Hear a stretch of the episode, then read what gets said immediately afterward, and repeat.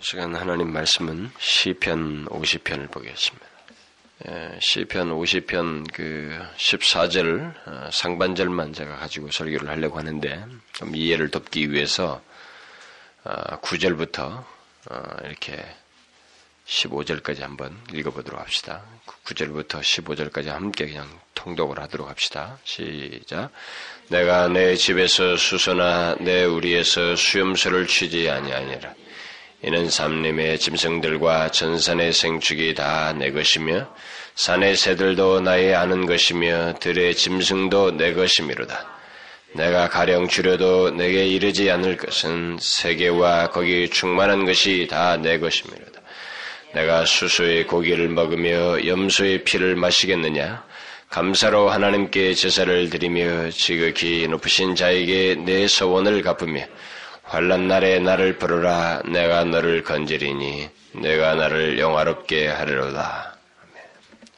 여기서 그 14절을 그 감사로 하나님께 제사를 드리라 라고 하는 그 말씀 그것을 오늘 여러분들에게 전하려고 합니다. 어, 언제든지 그 한 번씩은 제가 설교를 해야만 하는 이 헌상에 관한 문제를 어, 여러분들에게 오늘은 어, 설교를 하려고 합니다. 어, 헌상이라고 하는 것은 하나님께 바친다 또는 드린다, 뭐 하나님께 올려드린다라는 그런 뜻입니다.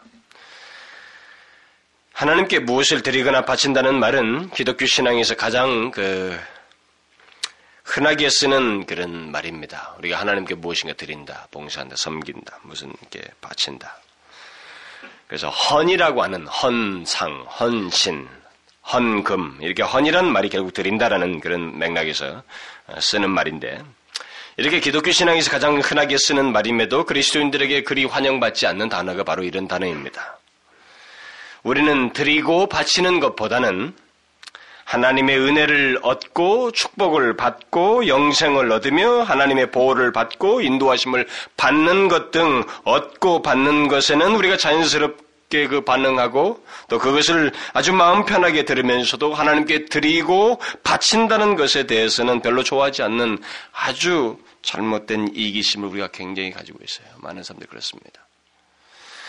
그러니까 헌상, 헌신, 헌금 등등의 말은 별로 반갑지 않은 그런 단어로 우리들에게 인식되어 있습니다. 그러나 미리 분명히 말씀을 드리지만 그런 태도나 반응이 분명 예수 믿는 사람들에게 있다면 그 사람의 신앙은 치우쳐 있습니다.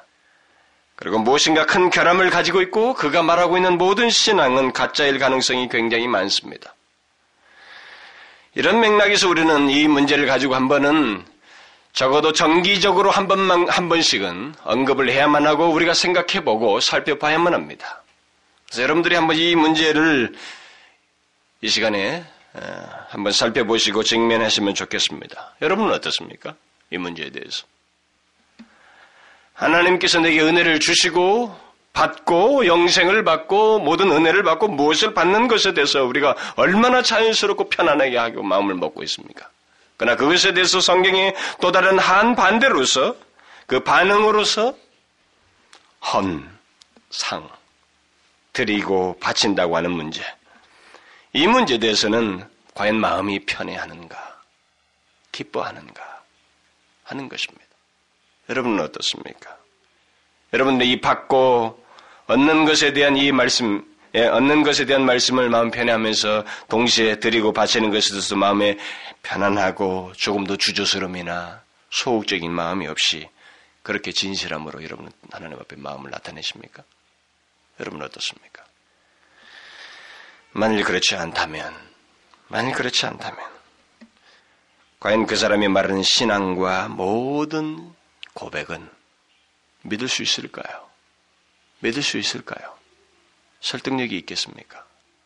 없을 것입니다.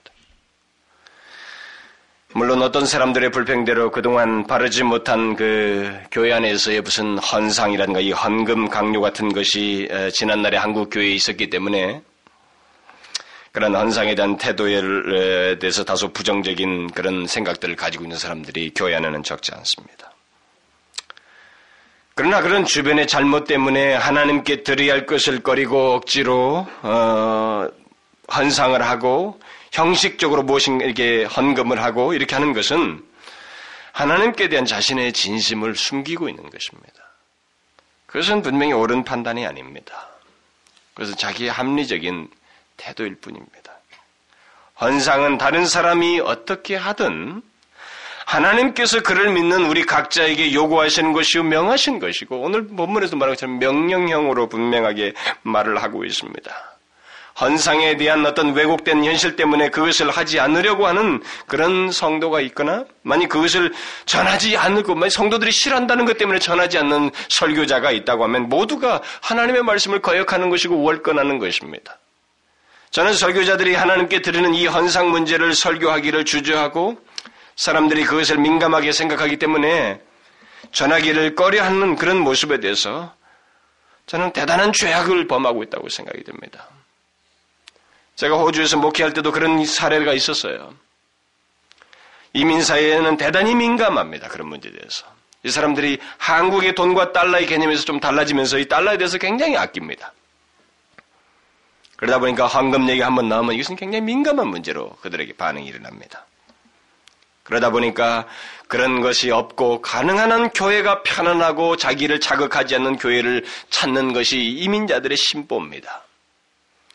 그런 오래된 분위기에 익숙한 어떤 분은 우리 교회는 황금 같은 걸 강조하지 않는다. 그 여러분들은 황금하지 않아도 됩니다. 그러니까 신경 쓰지 말고 오십시오. 네, 그렇게 말을 하는 것을 보았습니다만 그것은 대단한 월권입니다. 누구의 권세로 그렇게 말을 할 수 있습니까? 누가 이 헌상에 관한 문제를 하나님께 드려야 할 문제를 인간의 중간에 개입해서 이래라 저래라고 할 수 있겠느냐는 거예요. 그것은 아주 잘못하고 있습니다. 그것은 굉장히 오해를 하고 있는 겁니다. 목사의 자기의 역량에 따라서 이 헌상을 조절할 수 있다고 하는 커다란 착각을 하고 있는 것입니다. 저는 여러분들이 그 현상에 대해서 어떻게 생각하든 여러분들의 경험과 선입견이 어떻든 관계없이 이 문제를 기회가 있을 때마다 저는 전해야 하고 또 전하려고 합니다.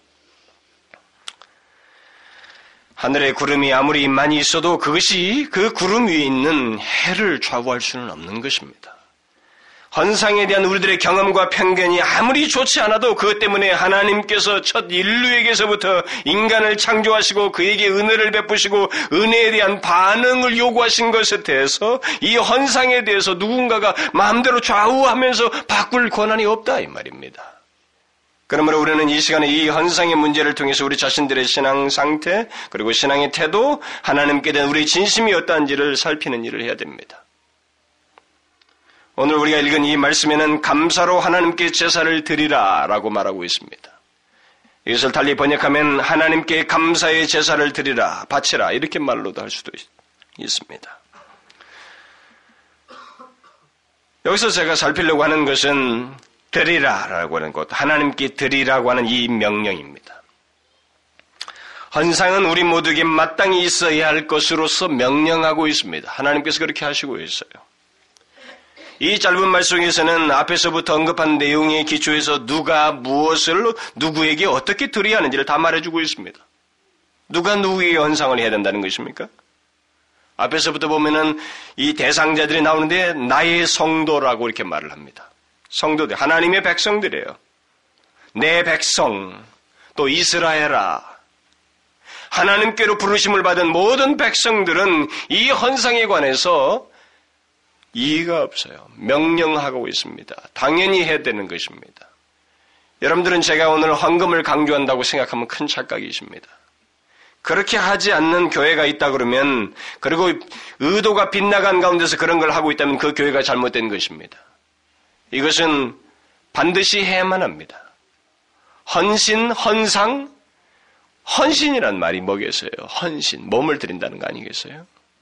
근데 몸은 드리는데 다른 것은 못한다는 것은 있을 수가 없는 것입니다. 저는 그것의 일부를 지금 오늘 1차적으로 먼저 얘기를 하려는 것입니다. 나의 성도, 내 백성, 이스라엘아. 다시 말하면 하나님께 부름을 받은 모든 백성들은 헌상을 해야 된다. 제사를 드리라. 감사의 헌상을 해라. 이렇게 말하고 있습니다. 그러면 그의 백성들이 그것을 누구에게 합니까? 하나님께요. 그런데 하나님이 어떤 분으로 지금 묘사되고 있습니까? 앞에서부터 쭉 보면 전능하신 자 하나님 여호와 로서 세상을 지으시고 빛을 발하시고 공의로 다스리시고 그렇게 하시는 심판장이시고 그리고 그렇게 하신 하나님이 너의 하나님이다 이렇게 말해요. 이걸 잘 아셔야 됩니다. 창조주요 모든 것을 우리에게 허락하시고 배설하시고 관리하시고 심판하시고 모든 것을 판단하실 그분이 너의 하나님이시니 그리고 그분은 너에게 모든 짐승들과 생축을 두어서 너로 하여금 소유케 하시고 갖고 그것을 사용하여서 바치게 하시는 분이시니 그분에게 감사로 헌상하라는 겁니다. 제사드리라는 거예요. 바로 그 하나님께 그의 백성들이 헌상해야 된다. 하라 이렇게 명령하고 있습니다. 특히 하나님은 이런 내용을 통해서 우리가 하나님께 헌상하는 것이 결국 누구의 것으로 헌상하는지를 알도록 하기 위해서 오늘 제가 앞 구절부터 읽었던 그 내용에서부터 쭉 그것을 밝혀주고 있어요. 내가 너의 집에서 수소나 너의 우리에서 뭐 수염수를 취치 아니하리니 이는 삼림의 짐승들과 천산의 생축이 다 내 것이며 결국 인간들이 자 각자 소유를 삼고 거기서 만져서 자기들이 하고 또 그것을 구분해서 드려도 이게 삼림의 짐승들과 천산의 생축이 다 내 것이며 들의 짐승도 내 것이로다 이렇게 말하고 있습니다. 그러면서 또 세계와 거기 충만한 것이 내 것이미로다라고 말하고 있어요. 바로 이 같은 사실을 우리가 먼저 기억하지 않으면 사람들은 왜 하나님께 감사로 제사를 드리라고 이렇게 명령적으로 부드럽게 감사해 주시겠습니까? 라고 말하지 않냐고 감사를 드리라고 말하는 이 하나님의 의도에 대해서 이 명령에 대해서 거부 반응을 나타내고 이해하지 못할지도 모르겠어요. 그래서 주님은 그 앞서서 먼저 그 얘기를 하는 겁니다. 세계와 거기 충만한 것이 내 것이미로다. 하나님은 우리들이 하나님께 제사를 드릴 때 모든 것이 주께로부터 왔음을 알고 드려야 한다는 것을 강조해주고 있습니다. 왜냐하면 이것을 알지 못하면 감사의 제사, 곧 감사로 제사를 드릴 수가 없기 때문에 그렇습니다. 본래 감사는 감사할 만한 이유와 내용이 있어서 하는 것입니다. 결국 헌상은 반드시 있어야 하지만 그저 억지로 한 것이 아니라 감사할 만한 이유와 내용을 가지고 해야만 한다는 것입니다. 그런데 그 감사할 이유를 우리에게 설정시키셨다고 해요. 하나님께서 모든 것을 우리에게 허락하셨다는 것입니다. 그러면 하나님께 무엇이라도 헌상한다, 곧 드린다고 할 때 기본적으로 그 헌상하는 자에게 있어야 할 것은 우리들이 그 감사의 이유와 내용을 알고 그, 그 내용 속에서 온전한 헌상을 해야 된다. 네, 그것을 주님께서 지금 말을 하고 있는 것입니다. 이것은 굉장히 중요합니다. 예수를 믿으면서도 이 이유를 알지 못합니다. 그저 이 세상 사람들처럼 똑같은 논리를 가지고 그, 이 모든 것의 이 헌상 문제를 생각하기 때문에 자기가 쓰고 있는 것과 자기가 땅을 짓고 있는 이 환경을 다 그런 식으로 생각하고 있기 때문에 감사할 마음과 이유를 갖지를 않는 겁니다, 사람들이. 그러나 예수를 믿게 되면서 뭘 처음부터 깨닫습니까? 하나님이 창조주요. 그가 설정하시고 모든 것을 우리에게 배설하신 건 우리가 그 자리에 들어왔다고 하는 것을 처음부터 깨닫는 거 아닙니까? 그가 창조주요, 주인이시라는 것부터 깨닫기 시작하잖아요. 그걸 믿는 것 아닙니까? 거기서부터 우리는 감사의 이유와 내용을 알고 하나님 앞에 헌상해야 된다는 거죠. 이것을 알지 못하면 헌상을 하지 못합니다. 우리가 하나님 앞에 드리는 것이 무엇이든 그 모든 것 속에 감사가 있어야 되는데 감사를 제대로 나타내지 못하는 것입니다. 만일 감사가 없이 단순한 의무나 인위적인 수고에서만 멈춘다면 그것은 미신인 것입니다. 그것은 이방 종교 예식과 같은 것입니다. 그러므로 기독교 현상은 한 인격자에 대한 감사를 나타내는 것이요. 곧 하나님께 대한 감사의 이유와 내용을 가지고 진심으로 그 감사를 표하는 거예요. 그래서 바치는 겁니다. 드리는 겁니다. 그러면 왜 우리는 하나님께 감사의 제사를 드려요? 왜 감사, 이 감사로 헌상을 해야 합니까? 여기 시편 50편에서 기자는 우리들이 하나님께 드리는 것이 모두 하나님께로부터 온 것임을 말해주고 있습니다. 이것을 우리가 좀 더 실감 있게 알기 위해서는 인류의 첫 세대를 보면 알아요. 딱 우리가 성경에서 여러 경험들이 있지만 두 경우를 생각하면 됩니다. 먼저는 제일 첫 번째 경험은 인류의 첫 세대들이에요. 인류의 처음 세대가 하나님께 나타낸 그 감사의 마음과 태도를 보면 우리가 여기서 거기서 아주 중요한 사실을 발견하게 됩니다. 특별히 그 제사를 드렸던 그 가인과 아벨의 그 실제적인 사건이 성경에 기록되고 있으니까 그 가인과 아벨이 하나님께 제사를 드리는 장면이 성경에 나와 있습니다. 그들의 헌상의 모습이 거기서 나오는 거죠.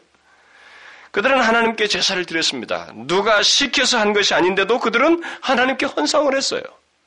어떻게 해서 그들이 그렇게 했을까? 그것은 그들이 태어날 때부터 인류가 없는 그 땅에, 인류가 유일하게 있는 자기들밖에 없는 그 땅에 자기들이 태어날 때부터 주어진 땅을 보았습니다. 하나님께서 창조하신 그 아름다운 땅의 소산들을 그는 얻었습니다. 가인은 자신이 씨를 만들어, 만들어서 농사를 지은 것이 아니고 있는 것으로 농사를 지어서 수확을 얻었어요. 그건 신기한 장면입니다. 그에게서는 새로운 지식이고.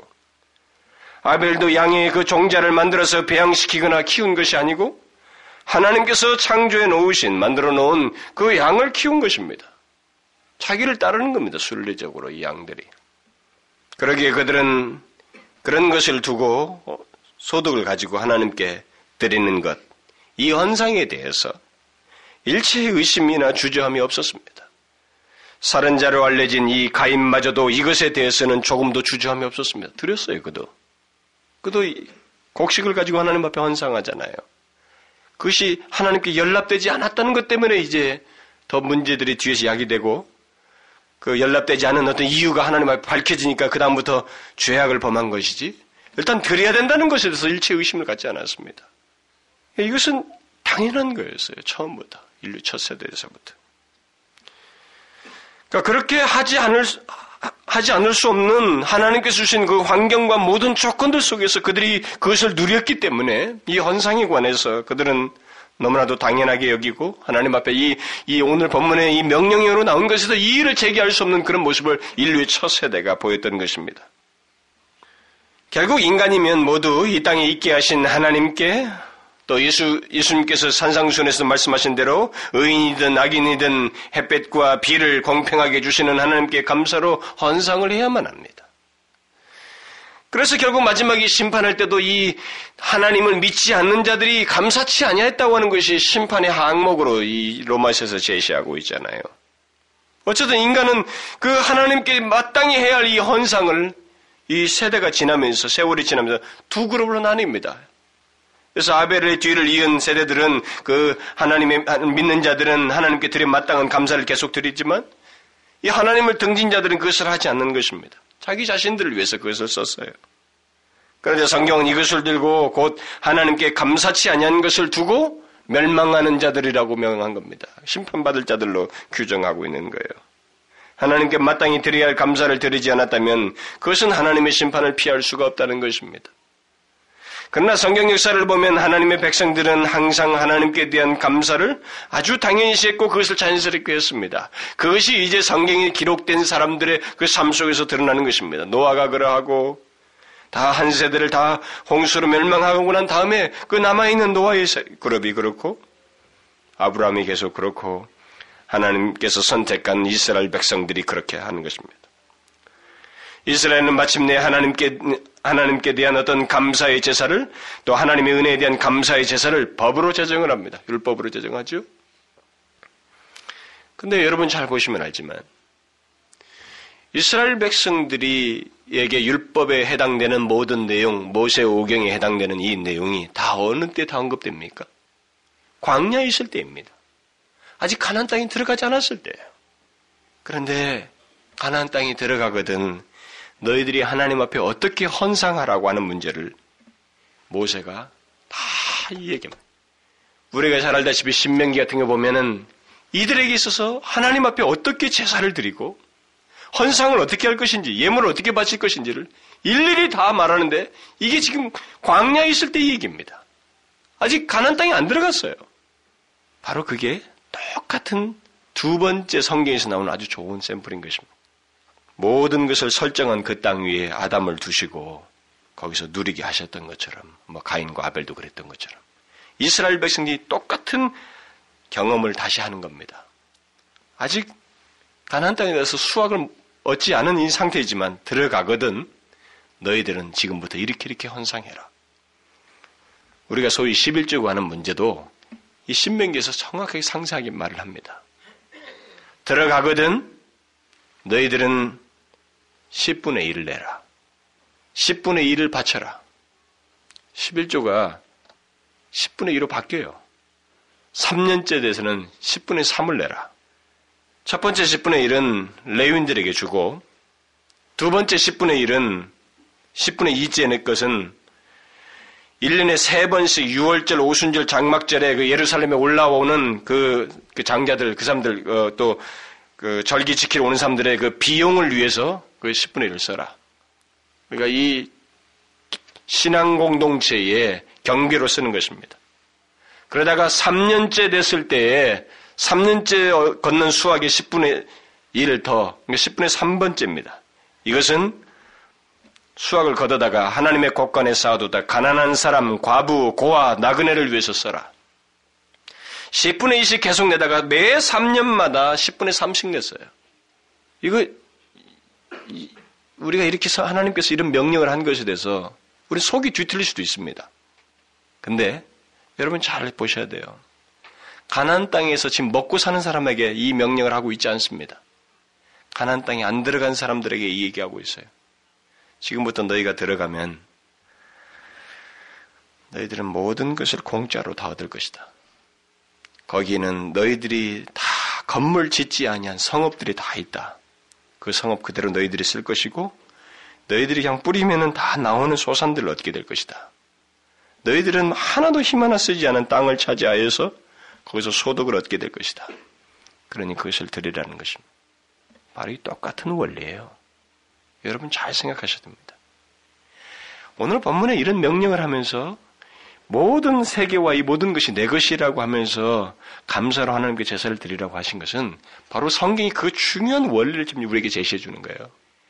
인간이 하나님 앞에 감사할 수밖에 없는 첫 번째 설정된 땅 위에 인간이 오았다는 것, 거기서 모든 것을 배설하시고 마음껏 그들로 하여금 누리게 하셨다고 하는 것, 이것을 망각하자 인간에게 다시 한 민족을 선택하셔서 이것을 출애굽하고 나서 가나안 땅에 들어가기 전에 다시 보여주는 것입니다. 그대로 하라는 거예요.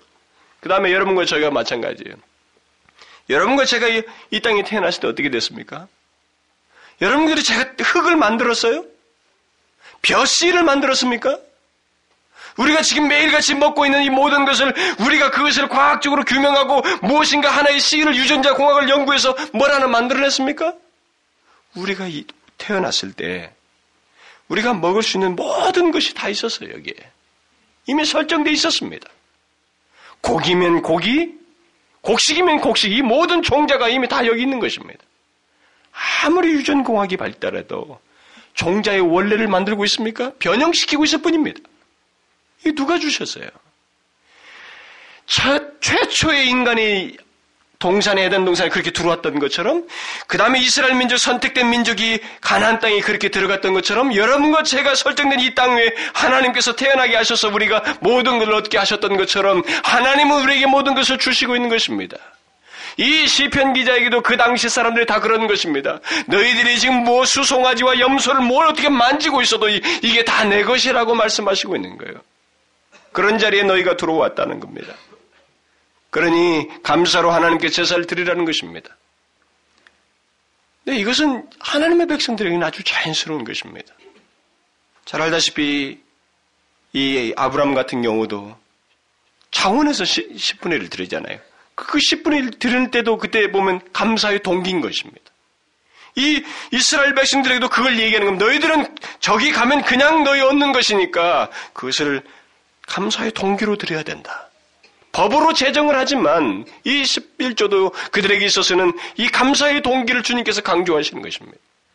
우리는 자꾸 그 생각을 안 하는 거예요. 처음을 생각을 안 하는 겁니다. 이게 내 거라고 사는 생각이 자꾸 있는 거예요, 우리가.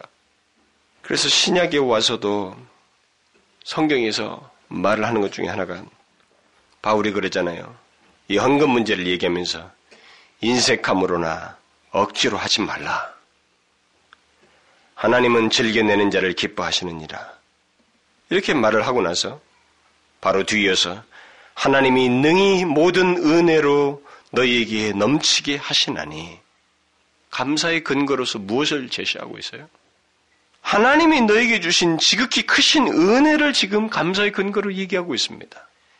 이 고린도 교회 성도들에게 감사의 이유가 된 하나님의 지극히 크신 은혜가 무엇일까요?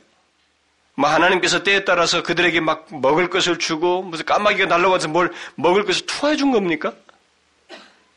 그거 아닙니다. 환경적인 것은 2차적이고요. 여기서 지금 감사하는 내용으로 제시하는 것은. 바울이 여기서 1차적으로 말한 것은 하나님의 지극히 크신 은혜라고 하는 것은 예수 그리스도를 통해서 주신 구속의 은혜를 얘기하고 있습니다. 죄인인 우리를 죄 없다 하시고 영원한 생명을 주신 구원의 은혜를 지금 말하고 있는 것입니다. 이것을 깨달은 그리, 그 신약의 그리스도인들은 바울이 로마서 12장에서 말하는 것처럼 몸을 산 제사로 드린다고 하는 이 말을 수용했습니다. 몸을 산 제사로 드린다는 것에 대해서 그들은 이 소위 헌신이라는 말을 우리가 바꿔서 한 단어로 쉽게 쓰고 있지만은 이 단어를 좀 명확하게 제사 개념으로서 그때 썼던 용어를 파헤치면은 이건 좀 심각한 얘기입니다. 그들에게서는 제사를 산제사라고 하는 것이 이거 진짜 뭔가 태워서 드리는 것이었거든요. 근데 이 자기의 몸을 산제사로 드린다고 하는 그 용어를 쓴 것입니다. 근데 이 용어에 대해서 그들이 거북스럽게 생각지 않았습니다. 받아들였어요. 영원히 자기 전체를 하나님의 것으로 여기는 헌신의 배경 속에서 그들은 몸을 산제로 드리는 것 때문에 자기들의 소유와 시간들을 하나님께 드리는 것에 대해서 주저함이 없었어요. 그러니까 우리가 더 궁극적으로 하나님께 감사해야 할 이유는 바로 예수 그리스도로 말미암아 구속의 은혜를 입었다는 이 사실, 그 사실 때문에 초대교회 신자들이 자기 몸을 산제사로 드리고자 했던 것처럼 우리가 동일한 맥락에 서 있는 것입니다. 이제 우리는 좋아요. 아까도 말한 것처럼 그냥 단순 육신 문제만 놓고 이 땅에 태어나서 육신적에서 누렸다고 하는 것만 끝난다고 하면 문제가 없어요. 거기는 그렇게 강조하지 않아도 됩니다. 그런데 이 땅에 태어나서 이 창조하신 모든 것을 알게 하는 은혜를 우리가 알게 됐고 특별히 이 땅의 삶뿐만 아니라 우리에게 예수 그리스도로 말미암아 구속의 은혜를 입어서 영원한 생명에 대한 이 눈을 가지고 소망을 가지고 살게 됐다 이 말이에요. 이것 때문에 이 사람들은 산 제사로 자기 몸을 드린 것에 대해서 쉽게 동의를 했던 것입니다. 여러분 한번 생각해 보십시오. 우리가 이런 걸 제외시켜 놓고 신앙생활 할 수 있을까요? 우리가 이런 문제를 제외시켜 놓고 신앙생활 할 수 있겠느냐는 겁니다. 그래서 제가 계속 불만이 그겁니다. 오늘날 교회 보면은 핵심 그룹이 있고, 겉도는 그룹이 있고, 방청객, 방청객 같은 그룹이 있어요. 큰 교회는 더합니다. 이 방청객 같은 그룹들에게 있어서 이 헌신 문제 때문에 그들의 이 진위를 파헤쳐 봐야 되는 겁니다. 이 사람이 진짜 참된 백성인가라는 문제를 생각해 봐야 돼요. 참된 백성이면 헌상이 있는 것입니다. 헌신이 있어서 있을 수밖에 없어요. 그것이 없이는 그리스도인 수가 없습니다. 그렇게 나는 그게 위기라고 봐집니다. 모든 그리스도인은 예수 그리스도의 구속과 은혜를 입은 자들입니다. 더 이상 이 세상 신의 지식이 아닌 그리스도의 그 이 세상 신의 자식이 아니라 그리스도의 소유, 그리스도의 것이 된 사람으로서 하나님을 섬기고 하나님의 그 공급하시는 것을 먹고 사는 자들입니다. 그리고 이제 소속 자체가 그렇고 우리 삶 전체가 그렇고 장래 자체가 하나님의 그 영원한 생명 안에 있는 것입니다. 이런 사실을 우리가 알게 될 때 우리에게 있어서 이 헌신이라고 하는 것은 너무 자연스러운 거예요. 내 자신이 주님의 것이라고 하면 그것이 사실이라면 그래서 우리가 소위 헌신하겠다고 어? 몸을 하나님 앞에 드린다고 한다고 하면 그 중에서 그 내 몸 안에서 드릴 수 있는 어떤 능력이라든가 소유라든가 시간이라든가 이런 것들을 따로 이원화시켜서 그것을 드리지 않고 주지한다는 것은 있을 수가 없는 겁니다. 그래서 사도행전의 그 초대교회 성도들을 보게 되면 예수 그리스도를 믿고 나서 자신들의 소유를 팔아서 나누어 주되 이 모든 것을 공유하는 일을 했어요.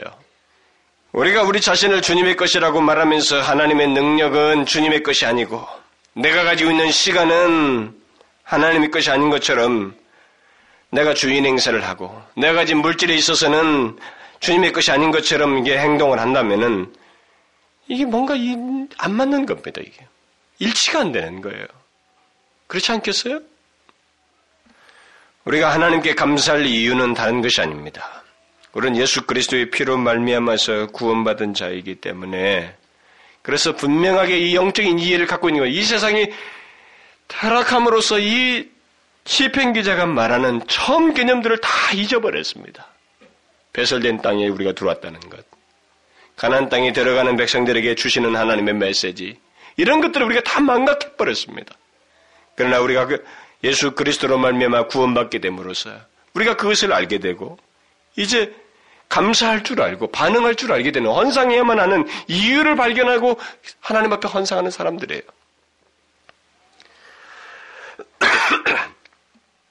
우리 몸의 한쪽 눈보다도 더 귀한 것이 그리고 내 몸의 심장보다도 더 귀한 것, 나의 목숨을 주어서라도 살 가치가 있는 영생을 얻게 된 사람으로서 우리는 살아가는 것입니다. 예수 그리스도의 피로 말미암아 그런 은혜를 얻게 되었고 구속함을 얻어서 그런 영원한 생명을 얻게 되었어요. 여러분 이런 문제에 대해서 답을 내리지 못하고 피상적으로 생각하면 환상이 할 수가 없습니다. 그러니까 뭐 영생 영생 해봐야 다 이거 노랫말이에요. 거짓말이라 이 말입니다. 영생을 믿고 하나님께서 주신 은혜가 무엇인지 나로 하여금 눈을 뜨게 하셔서 어떤 존재로서 내 이 세상을 살게 하는지를 알지 못하면서 뭐 영생에 있어서만 그저 받으면 좋을 양 마지막에 기대상 정도로 생각하고 실제로는 환상을 하지 못하는 이런 이원적인 모습이 있다고 한다면 그것은 굉장히 큰 문제인 것입니다. 그러면 우리는 감사를 어떻게 나타내야 되겠어요? 감사를 어떻게 나타내야 되겠습니까? 헌상을 구체적으로 무엇을 헌상해야 되겠는가라는 것입니다. 오늘 본문에는 제사라고 나와 있습니다. 제사라고 나오는데 이 제사는 항상 두 가지를 결합하는 것입니다. 아, 구약에서 말하는 이런 모든 하나님 앞에 드린다라고 하는 것때 드릴 때 드리는 어, 드릴 때 이 제사를 드린다고 할 때 이 제사는 두 가지를 동시에 그 함축하고 있는 것입니다. 하나는 하나님께 예배하는 거예요. 그러니까 예배를 통해서 시간, 결국 인생을 드리는 것입니다. 또 다른 하나는 예물이에요. 물질입니다. 소위 말하는 우리가 흔히 말하는 헌금을 드리는 것입니다. 오늘날로 말하면 주일 예배를 드리는 것이고 다른 하나는 헌금을 드리는 형식이라고 할 수가 있습니다. 그런데 이 두 가지 형식은 어디까지나 대표적인 의미를 가지고 있습니다. 이미 욥이 고백했던 것처럼 내가 모태에서 적신이 나와 싸운즉 또한 적신이 그리로 돌아가올지라.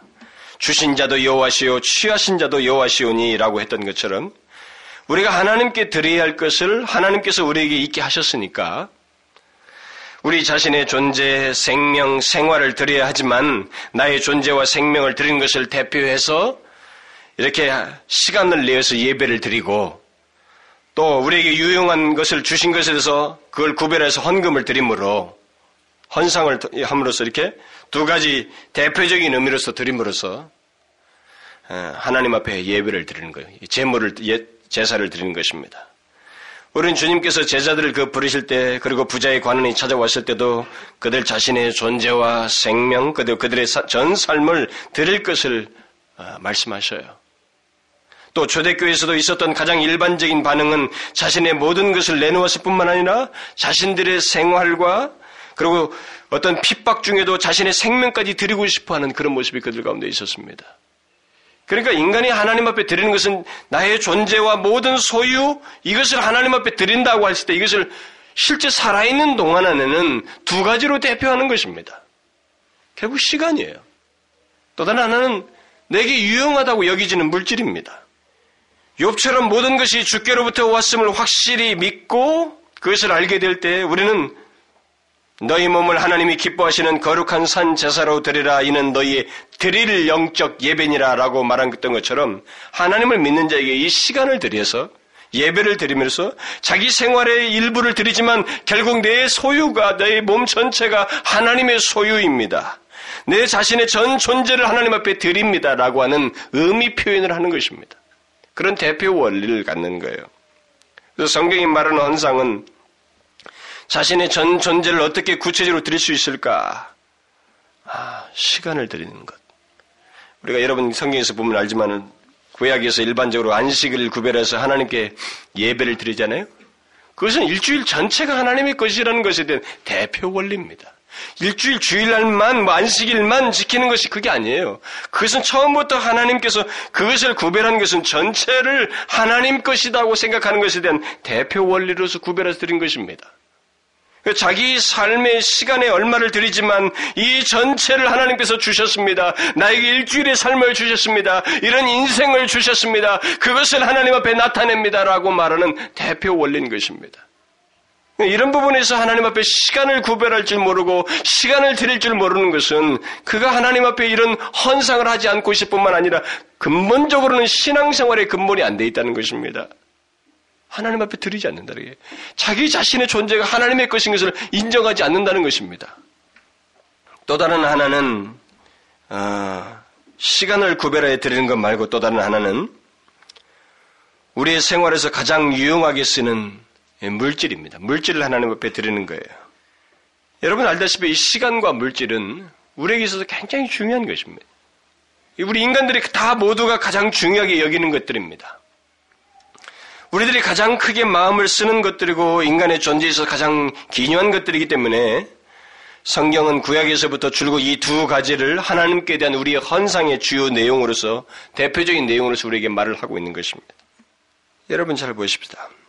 먼저 이저 어, 뭐 물질 물질 문제를 또 먼저 이야기 전에 1차적으로 시간 문제에 대해서 어, 오늘날 우리 사람들이 가지고 있는 하나님 앞에 시간을 환상하는 문제에서 어떤 태도를 가지고 있는지 한번 가만히 보십시오. 시간을 드린다고 하는 것은 나를 구별해서 드려서, 드린, 드림으로써 인생을 주신 하나님께 그 인생의 그 규, 어, 인생을 규정하는 시간 중에 일부를 하나님께 드린다는 것인데 이것에 대해서 사람들이 일반적으로 어떤 태도를 갖고 있는가 보십시다.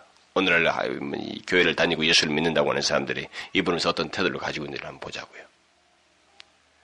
시간의 주인이 자기 인생의 주인이 하나님의 것이라고 하는 것을 사람들이 인정하고 시간을 구별해서 드립니까?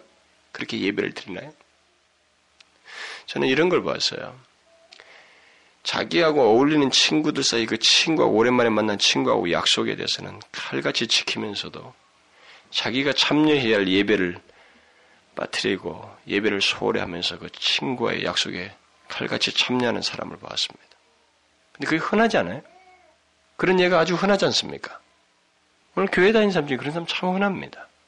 친구와 약속은 지킬지언정 예배는 소홀히 여기는 사람 참으로 많습니다.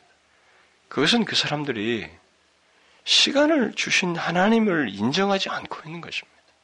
저는 엊그저께 제 친구의 장례식에 갔다 왔습니다. 이제 40간 넘어가지고 가장 건강한 우리 친구가 실제 운명에서 뼈밖에 안 남아서 참 이 세상을 떠났다는 이 사실이 좀처럼 실감이 안 나고 그렇지만 다시 한번 이 죽음을 생각하면서 시간에 관해서 말이죠. 이 인생 길에서 누가 본세를 가지고 있겠어요? 우리는 자꾸 내 것이라고 생각하는 겁니다. 내가 이 조절할 수 있다고 자꾸 생각하는 겁니다. 여러분, 하나님은 우리에게 이런 나를 구별해서 전체를 너에게 인생을 주신 하나님을 기억하라고 하는 거죠. 그래서 여러분들 보시면은 이 안식일 문제 가지고 쉽게 믿으면 굉장히 엄해요. 막 우리가 거부반응 일어날 정도로 엄합니다. 죽이라고 그런다고 나중에는 안식일을 범한 사람들. 거기는 짐승들까지 못 움직이고 뭐 일시키지 말라고 그래요. 여러분들은 그, 그 자체만, 그 규례만 자체만 보고 생각하면 안 됩니다. 그런 것을 규정하시면서 의도하신 하나님의 의도를 생각해야 됩니다. 그것은 가장 근본적으로 이 하루를 지키지 않는 것은 인생을 자기에게 특별하게 이 땅에 태어나서 살게 하신 하나님의 주인 되심을 인정하지 않는 것입니다. 시간의 주인이신 하나님을 인정하지 않고 있는 거예요. 시간을 헌상하지 않고 있는 것입니다. 여러분 왜 우리가 주의를 지키는지 아시죠? 이 왜 이 주의를 지키는지 아시죠? 여러분 그거 잘 아셔야 됩니다. 우리가 이 주일날 예배에 단순히 와서 여기서 무슨 뭐, 뭐 은혜를 얻는 것도 필요하고 그게 다 내용 속에 다 들어가지만 그 아주 기초적인 내용 속에 한 주간의 삶을 주시고 내게 인생을 주신 하나님께 이것을 드리는 것입니다. 하나님 앞에 나에게 나의 삶을 헌상하고 있는 거예요. 이 삶을 헌상하는 시간이지 일차적으로 그렇게 하나님 앞에 제사하는 것이고 예배하는 것이지 다른 게 아니에요. 그냥 형식적인 의무사항이 아닌 것입니다. 여러분 누구에게는 시간은 다 소중합니다. 누구에게는 다 소중해요. 그러나 그 시간이 내 것이 아니라 하나님의 것임을 삶 속에서 드러낸 대표적인 의미로서 우리가 이 예배를 드리는 것입니다. 그 다음에 우리가 중요하게 생각하는 것은 물질 아니겠어요? 또 다른 헌상은 물질을 통해서입니다. 이것은 이스라엘 백성들이 하나님 앞에 제사들이 나올 때마다 그 드렸던 어떤 재물을 어, 두고 우리가 일차적으로 생각할 수 있습니다. 이, 그들이 희생 제물도 드리지만은 감사의 예물을 가지고 있었습니다. 이 감사의 물을 드리는 그 제사에서 그 물질을 드리는 헌상을 우리가 찾을 수가 있습니다. 하나님 나라를 위해서 매일 현실적으로 현실적이고 구체적인 일을 하는 이 어, 교회 사역자들이 아니라면 이게 전임 사역자들 있잖아요. 그 신약에도 나오지만 그런 사람들이 아니라면 이 세상에 여러 가지 직업을 가지고 사는 그리스도인들에게 있어서 가장 생생하게 하나님께 무엇을 드린다라고 할 때, 내가 하나님께 무엇인가를 드리고 싶다라고 할 때, 그것을 가장 실감나게 할 수 있는 것이 뭐겠어요? 그것은 물질이에요. 그렇잖아요? 여러분들이 하나님께 무엇인가를 드리고 싶다. 그것을 가장 실감, 실감나게 할 수 있는 게 뭐겠어요? 물질입니다, 여러분. 그래서 재물이 있는 곳에 마음이 있다고 주님께서 말씀하신 거예요. 우리가 살면서 재물만큼 우리 인생 속에서 그 지속적으로 마음을 쏟게 하는 것이 어디 있어요? 여러분들의 경험을 더듬어 보십시오. 현재 여러분의 마음들을 한번 분배를 보라는 겁니다. 우리가 가지고 있는 어떤 것을 구별해서 하나님께 드렸다고 할 때 가장 현실적으로 느껴지는 것이 무엇입니까? 투말할 것이 없이 황금이에요. 여러분들과 제같이 많이 뭐 100만 원 버는 데서 10만 원 내고 뭐 이렇게 낸 것은 별로 기억이 안 날 수도 있습니다만 뭐 1억 버는 사람이 1000만 원 내는 거 좀 다르게 예, 기억될 수 있어요. 여러분 이게 큰 돈 버는 사람들이 큰 돈을 10분의 1을 냈을 때는 이거 여러 가지 생각이 돌 수 있습니다. 뭐 그거 가지고 뭐, 뭐 투자도 하고 이자으로도 할 수 있고 뭐 뭐든지 생각을 할 수도 있는데 그때는 또 생각이 많은 사람 달라지기도 해요. 그래서 사람들이 큰 돈을 내는 사람들은 여러 가지 생각들을 많이 먹어요. 예, 그걸 구분해가지고 이렇게 나누어서 내기도 하고 뭐 이런 경우도 제가 봤어요. 이 구별을 자꾸 기피하는 것입니다. 구별을 기피하는 것이 바로 이런 헌상에서 주신 자가 하나님이신 것을 생각지 않기 때문에 그래요. 하나님이 말씀하시는 헌상은 구별을 기본으로 하고 있습니다. 그러니까 성별하에 드리는 것인데 이 성별은 뭐냐면 전체를 주신 것에 대한 일부를 뗍니다라는 거거든요. 그러니까 이 전체를 주셨다고 하는 이해도 없고 거기에 대한 구별을 생각을 하지 않기 때문에 사람들이 자꾸 주저하는 거예요. 특별히 이 현실적인 필요가 있는 내가 또 다르게 다른 용도로 얼마나 쓸 수 있는 유혹이 있는 이 물질 문제에 있어서만큼은 사람들이 굉장히 갈등을 많이 하는 것입니다. 일반적으로 우리의 모든 시간이 다 하나님의 것이지만 또 하나님의 것이라고 구별하여 시간을 하나님 앞에 드릴 때 그것만이 특별히 구별된 시간이요. 우리는 그것을 거룩한 시간이라고 이렇게 할 수 있어요. 구분해서 드렸을 때. 그 황금도 마찬가지입니다. 전체를 주셨는데 그것을 구분해서 드렸을 때 이것은 거룩한 예물이라는 쓸 수가 있어요. 거룩한이라는 말을 쓸 수가 있습니다. 우리가 성소 이렇게 할때 성이라는 말 앞에 쓰는 것처럼 성자를 쓸 수가 있어요. 전체가 하나님의 것입니다. 그런데 이것을 나누어서 이렇게 드립니다라고 했을 때 이것은 이미 우리 것이 아니에요. 구별했을 때 이것은 거룩한이란 말이 들어가요. 성물이 돼버리는 거예요. 시간도 우리가 인생 중에 다 내일 직장 생활 하다가 이 자리에 모여서 우리가 시간을 구별하여서 이렇게 하나님 앞에 드렸을 때는 이것은 거룩한 시간이에요. 특별한 시간인 것입니다. 여러분 이 공동체 안에 가장 능력 있는 시간이 바로 이 시간이에요. 우리가 각 개별적으로 다르게 있다가 다 살다가 이렇게 모여가지고 하나님 이름 아래서 한 공동체가 시간을 구별하여서 하나님 앞에 드릴 때는 거룩한 시간인 것입니다. 이 거룩하다는 말을 이런 명에서 우리가 쓸 수가 있어요. 그러나 우리가 다 떠나버리고 이 건물 자체만 남아있을 때는 이 거룩하다는 말을 쓸 필요는 없죠. 그래서 헌금은 일단 하나님께 드리기로 구별해서 전체를 주신 하나님께 일부 떼어서 구분하려고 할 때 이것은 일단 거룩한 예물이 되어서 하나님 앞에 드려지는 것입니다. 그것은 내가 거기다 눈을 뜨고 무슨 계산을 할 수 있는 영역이 아니에요. 다른 것을 할 수가 없습니다. 그래서 우리는 이런 구별하는 행위를 통해서 우리의 마음을 쏟아야 돼요. 거기에 일체의 어떤 유혹이라든가 욕심을 차단시켜야 됩니다. 인간은 얼마든지 그럴 수 있거든요. 작은 돈은 괜찮아요. 그러나 큰 돈일 때는 이게 아주 심각해질 수 있어요. 사람들이. 여러분 가만히 생각해 보실래요? 어떤 사람들이 예배 때에 와서 여러분 그 현실적으로 우리의 마음이 얼마나 더그 이, 이 시간보다도 이 헌금 문제에 더 우리가 더 마음이 쏟아지는지를 한번 여러분이 보시고 싶으면 예배 때에 와가지고 자기가 그 작은 예물을 드렸을 때는 별로 기억이 안 나요. 큰 돈을 교회에다 헌금을 했다고 생각 천만 원을 집어넣을 때는 헌금했다고 봅시다. 여러분 그날 그 사람이 예배 참여해서 그날 부른 찬송 무슨 심지어 기도 내용까지도 심지어 설교 말씀까지도 기억을 못해도 그 사람은 두고도 기억합니다. 그 그날 낸 거액은 그만큼 우리는 거기에 마음 비중이 있어요. 마음을 쏟는 겁니다. 이 물질에 대해서. 그것 때문에 하나님은 사람들에게 자기 앞에 나올 때 네가 그렇게 마음을 쏟는 예물을 가지고 오라는 거예요. 빈손으로 오지 말라고. 헌상에 이 예물이 들어가야 돼요. 헌금이 들어가야 됩니다. 뭐 하나님을 사랑하고 섬긴다고 헌신한다고 하면서 이 물질에 우리가 흔히 마음을 쏟는 이 헌, 헌상을 하지 못하면 물질의 헌상을 못한다 면이 거짓말이 돼버리는 거예요.